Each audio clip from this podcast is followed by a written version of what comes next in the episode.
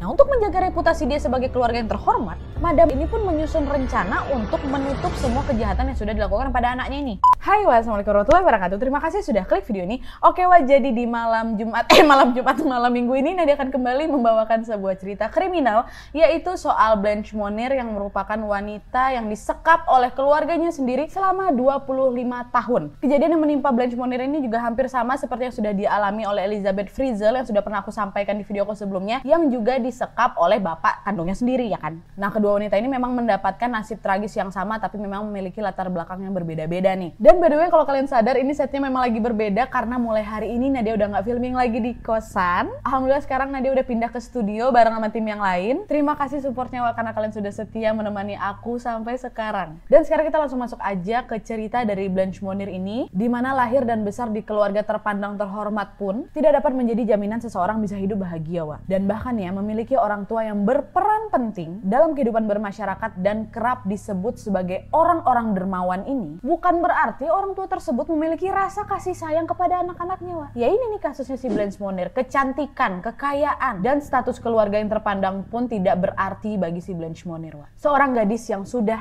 hilang selama 25 tahun. Dia ditemukan saat berusia 50 tahun dalam keadaan yang mengenaskan pada salah satu ruangan rumahnya sendiri, Wak. Blanche ditemukan dalam keadaan yang sangat kurus, sedang dirantai di kasurnya yang dipenuhi sisa-sisa makanan yang sudah membusuk dan kotorannya sendiri, Wak. Dan ya, selama 25 tahun tersebut Blanche Monir ini tidak melihat sinar matahari dan kasusnya Blanche Monir ini baru terungkap setelah kejaksaan mendapatkan sebuah memo yang isinya meminta tolong jaksa agung Agung untuk menyelidiki seorang wanita yang sudah lama disekap keluarganya sendiri ini. Wah. Jaksa yang mendapatkan memo tersebut langsung melaporkan hal ini kepada polisi dan mereka bersama-sama melakukan investigasi terhadap Madam Monir atau Nyonya Monir dan Marshall Monir. Siapa mereka berdua? Wah? Dialah ibu dan abangnya si Blanche Monir ini, Wah. Yang bertanggung jawab atas penyekapan dan penganiayaan yang dialami oleh Blanche Monir selama 25 tahun ini. Kisahnya sontak mengundang banyak perhatian dan simpati dari halayak ramai yang tidak menyangka bahwa kejadian yang dialami oleh Blanche Monir ini dapat terjadi dalam keluarga Monir yang terpandang. Mereka kemudian mengenal kisah Blanche Monir ini dengan sebutan La Sequestre The Poiters yang artinya wanita yang disekap di Poiters. Poiters itu di mana Prancis, Wak. Nah, sekarang sebelum aku menjelaskan kronologi penyekapan si Blanche Monir ini, aku akan menjelaskan sedikit latar belakang dari Blanche Monir ya, Wak ya. Check it out.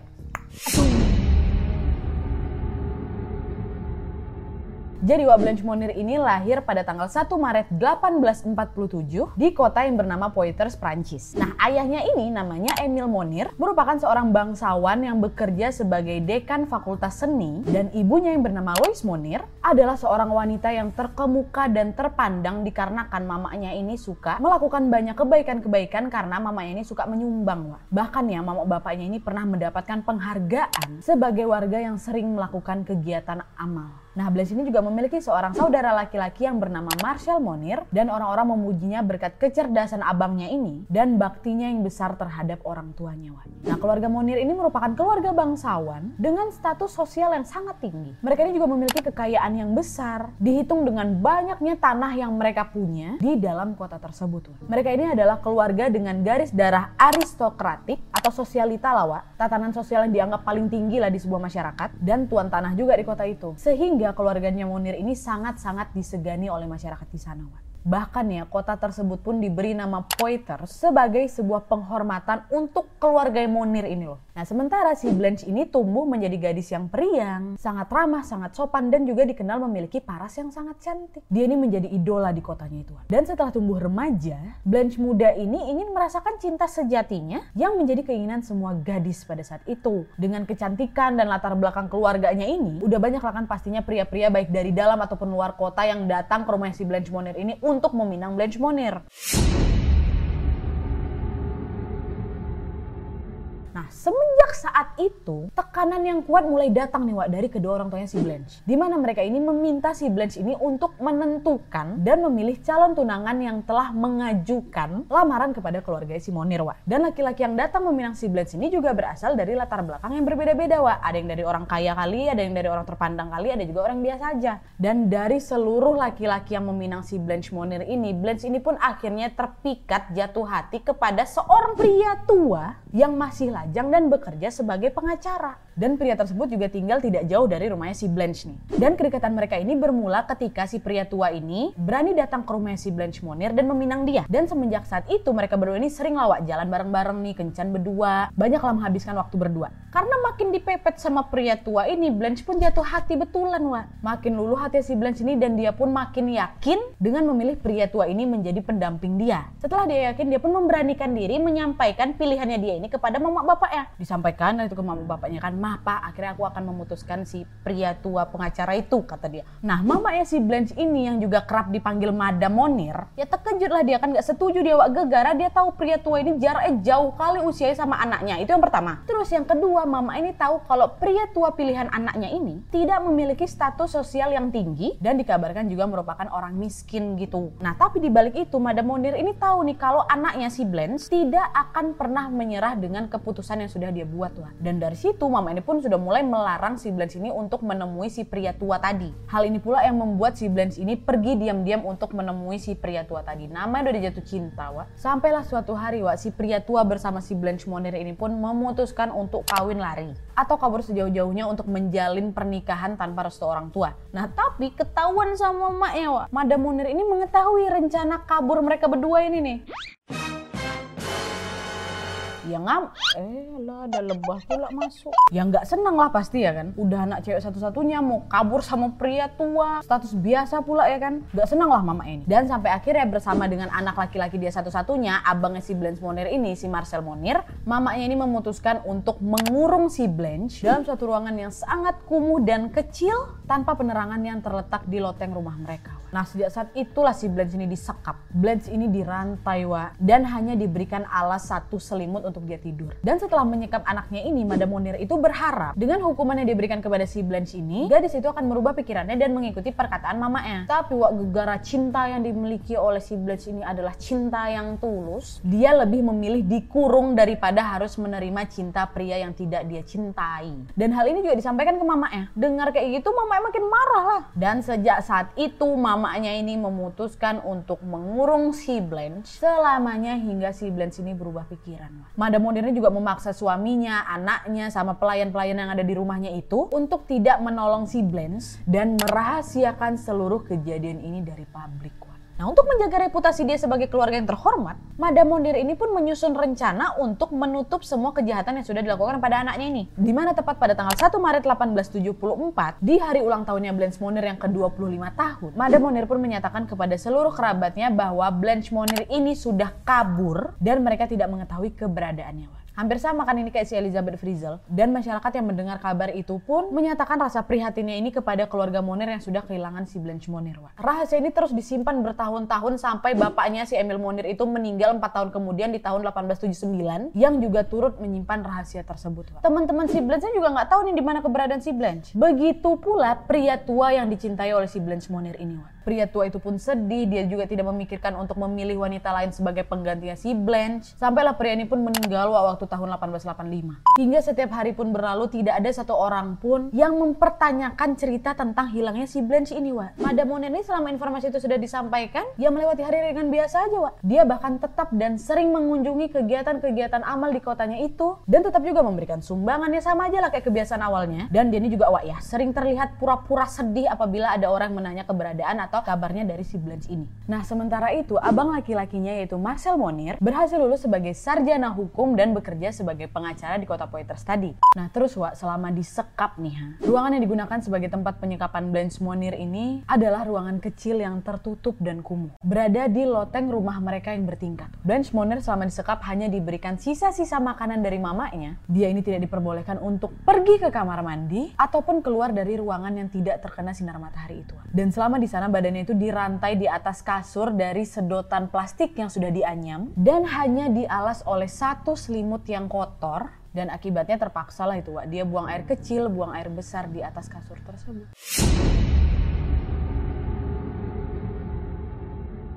Dan akhirnya pada tanggal 23 Maret 1901, Kejaksaan Kota Poitiers ini menerima catatan kecil yang berisi, Tuan Jaksa Agung, saya mendapatkan kehormatan untuk memberitahu Anda soal yang serius. Saya berbicara tentang seorang perempuan tua yang disekap di rumah keluarga Monir. Dia ini sering dibiarkan kelaparan dan hidup dengan sampah busuk di sekitarnya selama 25 tahun terakhir. Sontak catatan ini langsung membuat Kejaksaan Agung ini panik, kaget, dan segera menghubungi kepolisian untuk bersama-sama menyelidiki kebenaran dari laporan di catatan itu. Akhirnya Kejaksaan ini pun mengambil langkah yang berani untuk menyelidiki langsung ke rumahnya si Monir ini. Nah setibanya di kediaman si Monir, yang beralamat di 21 Rue de la Visitation, tim gabungan antara kepolisian dan kejaksaan pun langsung menghampiri rumah tersebut dan mengetok pintu. Tapi pada saat pintu diketok, mereka malah tidak mendapatkan salam sambutan, melainkan mereka melihat ada sepasang mata yang menatap atau yang mengintip dari jendela yang tidak lain itu adalah matanya Madam Monir, mama si Blanche. Wah, diketok terus sama mereka tetap nggak dibuka, terpaksa didobrak ya kan. Akhirnya tim kepolisian pun terpaksa mendobrak pintu tersebut dan langsung memeriksa semua ruangan yang ada di rumah keluarga itu. Nah pada saat itu kepolisian ini mencurigai ada satu ruangan yang terkunci yang berada di loteng tingkat atas yang berukuran kecil. Wak. Mereka pun akhirnya mencoba membuka pintu tersebut dengan paksa dan di situlah baru ditemukan badannya si Blanche Monir ini dalam kondisi yang memprihatinkan. Dan pada saat itu Blanche Monir yang udah 25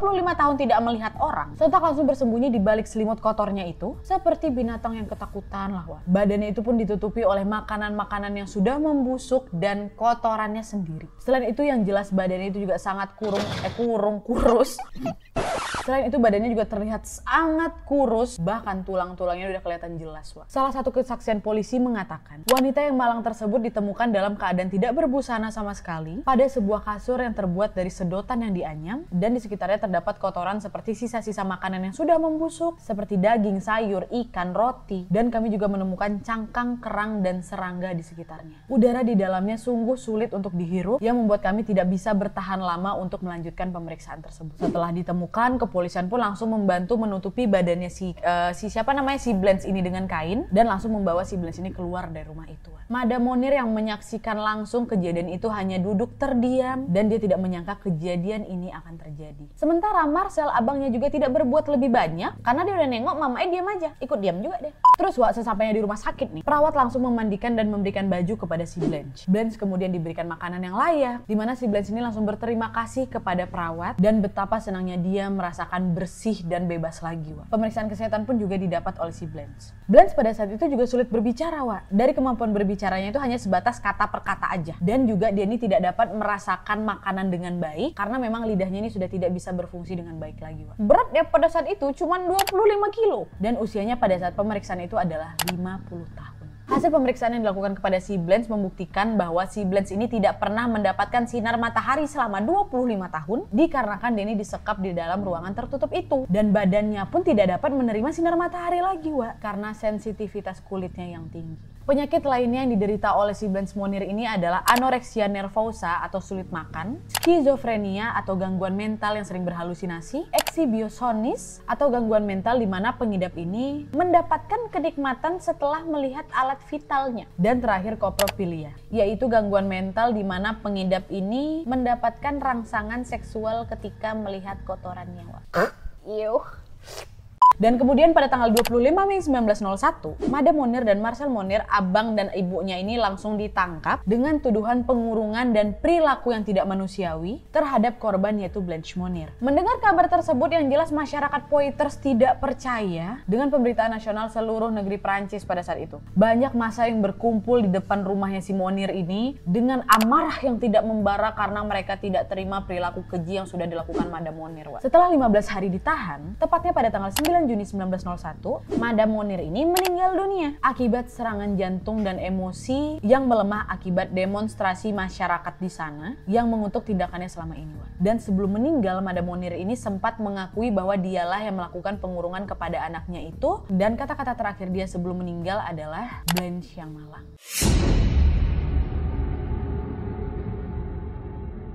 Nah, diakibatkan kematian ibunya ini membuat Marcel Monir, abangnya si Blanche, harus menjalankan persidangan sendirian di depan hakim dan jaksa. Dan pada tanggal 7 Oktober 1901, Marcel Monir menjalankan sidang resmi dengan tuduhan telah membantu ibunya dalam perbuatan jahat ini. Marcel yang merupakan lulusan ilmu hukum, diyakini mampu berdalih di pengadilan untuk mendapatkan keringanan hukum, Wak. Udah ya si Marcel ini bilang lah kalau Blanche Monir adikku ini sebenarnya jadi gila, Pak. Gara-gara dia ini nggak dapat izin dari ibunya untuk menikahi pria tua itu. Dia pun mengatakan kalau Blanche ini suka marah-marah dan cenderung berperilaku kasar sehingga inilah yang membuat ibunya ini terpaksa mengurung dia. Dia juga mengatakan kalau sebenarnya adik aku sendiri yang mau dikurung pak. Padahal dia sendiri pun bisa kabur juga atau setidaknya bisa menerima pilihan hidupnya sendiri. Nah mendengar pernyataan ini, Marcel Monir tidak mendapatkan hukuman berat karena pada saat itu belum ada hukum di Prancis yang berlaku untuk menghukum seseorang karena penyekapan terhadap anggota keluarga. Wah. Tapi pengadilan tetap memutuskan kalau si Marcel Monir ini bersalah atas kejadian yang sudah dialami adiknya Blanche Monir dengan tuduhan tindakan tidak manusiawi. Dan dia pun dihukum selama 15 bulan kurungan penjara. Tapi tiba-tiba berubah, Wak. Dia dinyatakan nggak bersalah. Setelah dia ini mengajukan permohonan naik banding dan terbebaslah itu dari segala hukumannya. Dan kenyataan inilah yang membuat masyarakat ngamuk, pada nggak terima Wak semua dengan keputusan pengadilan. Lantaran ya kalian tahu lah Blanche Monir ini sudah kehilangan kebebasannya selama 25 tahun. Sementara itu pernyataan Marcel Monir yang sudah pernah mengatakan bahwa adiknya ini suka marah-marah, suka ngelawan, bahkan juga berkata kasar atau berperilaku kasar kepada mamanya, dibantah semua oleh perawat-perawat yang mengurusi Monir, Wak. Mereka mengatakan bahwa selama mereka merawat si Blanche, Blanche ini bersifat sangat baik kok dan tidak punya kekuatan untuk bisa melawan orang tuanya karena kesehatannya juga sangat memburuk pada saat itu. Sementara pemeriksaan lebih lanjut yang dilakukan oleh kepolisian mengungkapkan bahwa ruangan yang digunakan untuk menyekap si Blanche ini tidak memiliki pintu lain selain pintu yang di depan depan yang dikunci itu. Jadi nggak mungkin ini bisa kabur. Karena kan tadi juga si Marcel bilang kalau dia bisa kabur kok pas sebenarnya dia aja nggak mau dia tetap dikurung. Enggak, nggak ada pintunya. Dan para pelayan pun pada saat diinterogasi, mereka mengatakan bahwa mereka ini hanya menjalankan perintah dari Madam Monir sebagai bentuk pengabdian mereka kepada keluarga itu.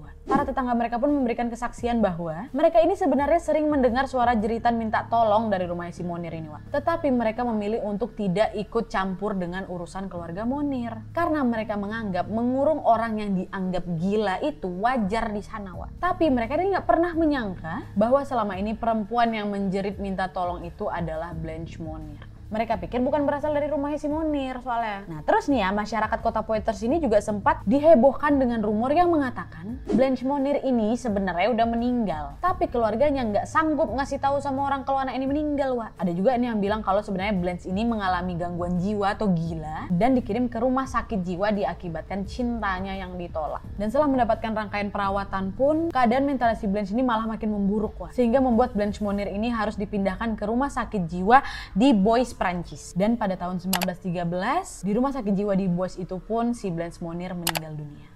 Oke Wak, jadi itu tadi kisah tragis yang dialami oleh Blanche Monir, si sosialita di abad ke-18, yang meskipun dia ini lahir dari keluarga yang terhormat, tidak serta-merta membuat hidupnya ini bahagia Wak. Dan semoga harapan aku kisah ini bisa menjadi sebuah perenungan bahwa harga bukanlah sesuatu yang bisa membuat kita bahagia. Karena kasih sayang keluarga yang tulus melebihi itu semua. Iya. Oke Wak, jadi sekian dulu videonya. Terima kasih yang sudah menonton. Kalau kalian suka video ini, klik like-nya. Jangan lupa komen di bawah untuk ide dan saran-saran untuk video selanjutnya. Jangan lupa nyalain notifikasinya supaya kalian tahu kalau aku upload video baru. And as always, jangan lupa untuk klik tombol subscribe supaya kalian sama-sama tahu informasi menarik dan menegangkan dari channel aku.